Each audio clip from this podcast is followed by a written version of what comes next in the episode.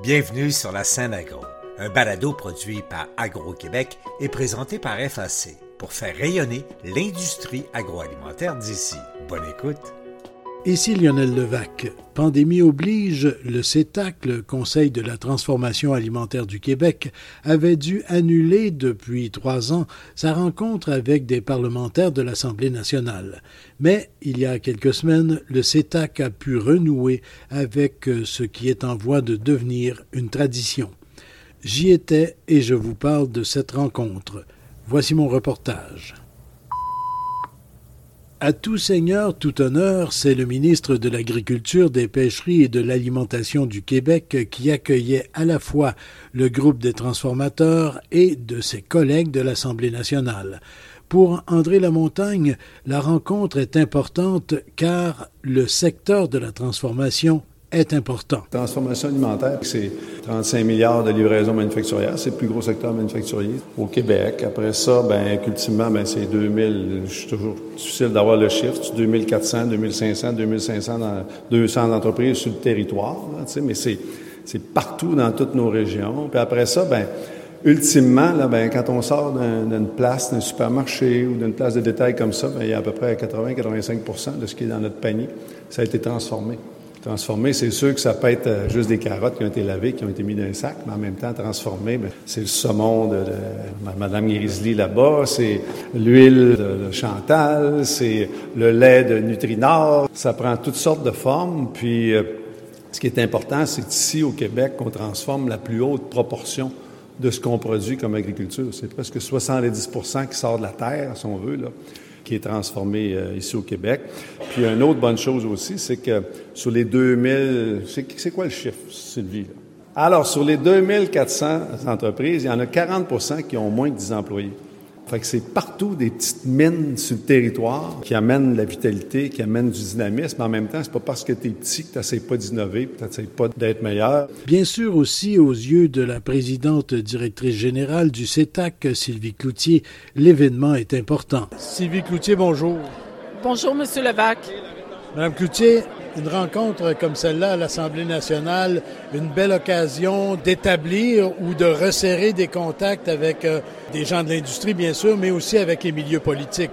Bien, les deux. En fait, mieux faire connaître euh, nos transformateurs alimentaires faire connaître l'industrie de la transformation auprès des élus, puis bien entendu euh, resserrer certains liens parce que chacun des transformateurs vient d'une circonscription d'un de nos élus et euh, c'est important pour eux de bien connaître leurs commettants. Leurs commettants, mais évidemment les gens qui créent des emplois dans leur circonscription. Depuis quelques années, pandémie oblige, on avait mis de côté ce genre de rencontres-là ici à l'Assemblée nationale. La tradition va se perpétuer? Oui, on reprend tranquillement. Alors, c'est une première cette année après trois ans d'absence et on a euh, évidemment l'intention de tenir un événement comme celui-là chaque année. C'était un événement très populaire euh, jusqu'en 2019. Merci beaucoup. Merci à vous. Toute une brochette de transformateurs et producteurs était présent. René Pro, président directeur général d'Excellor Coopérative. Monsieur Pro, c'est important une rencontre comme celle de ce soir, des gens de la transformation alimentaire avec euh, des gens des milieux politiques québécois?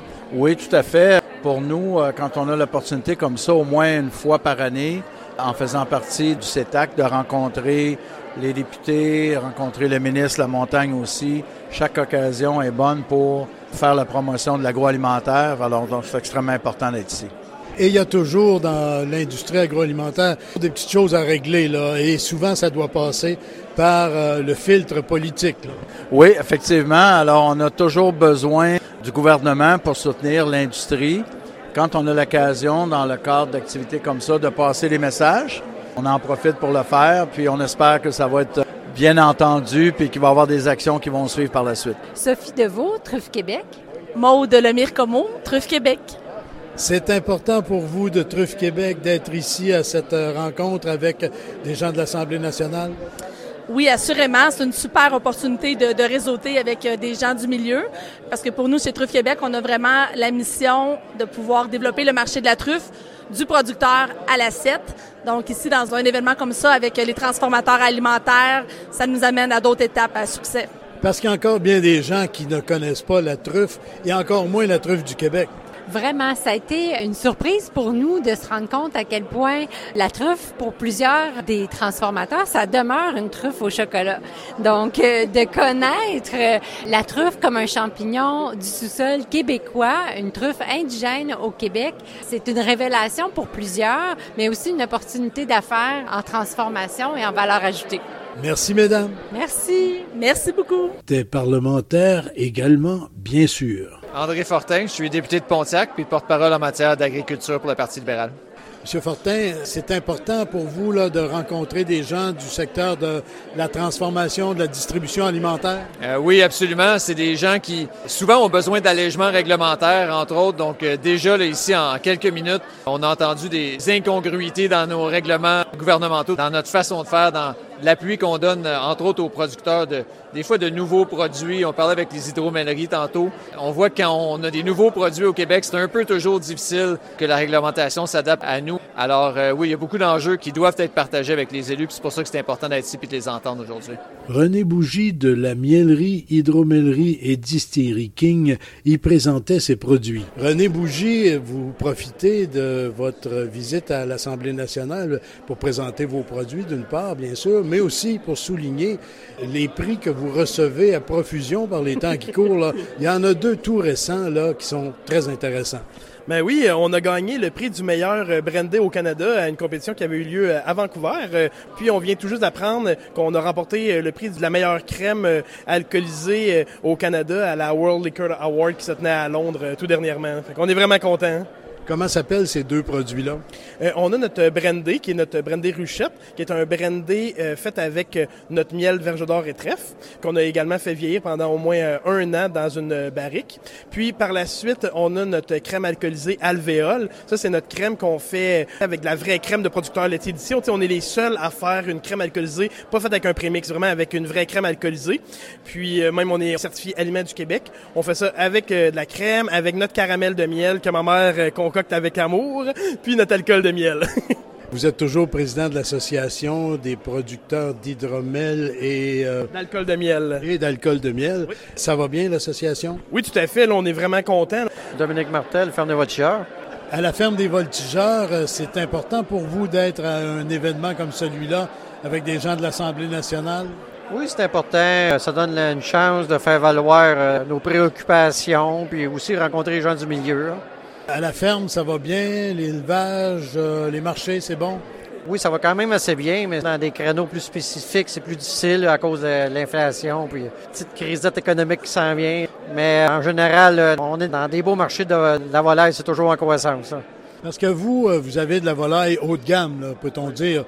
Donc, c'est peut-être un peu plus compliqué actuellement dans le contexte des marchés. Là. Oui, c'est ça. Bien, le contexte euh, économique présentement, c'est plus compliqué au niveau des volailles biologiques. C'est plus dispendieux pour le consommateur. Fait qu'il y en a qui font des choix présentement. Dans ce créneau-là, on est en décroissance. Dans les autres marchés, ça va très bien. Et vous avez espoir, bien sûr, que les choses se rétablissent. Là. J'ai partagé mes appréhensions à mon acheteur chez IGA, puis il me disait de patienter. Lui, il a bon espoir que d'ici deux ans, les marchés vont se replacer dans ce domaine. C'est souhaitable. Oui, effectivement. Oui. Merci beaucoup. Merci, bonne soirée. Julie Roberge. Je suis directrice marketing et marque privée chez Collabore Distributeur Alimentaire.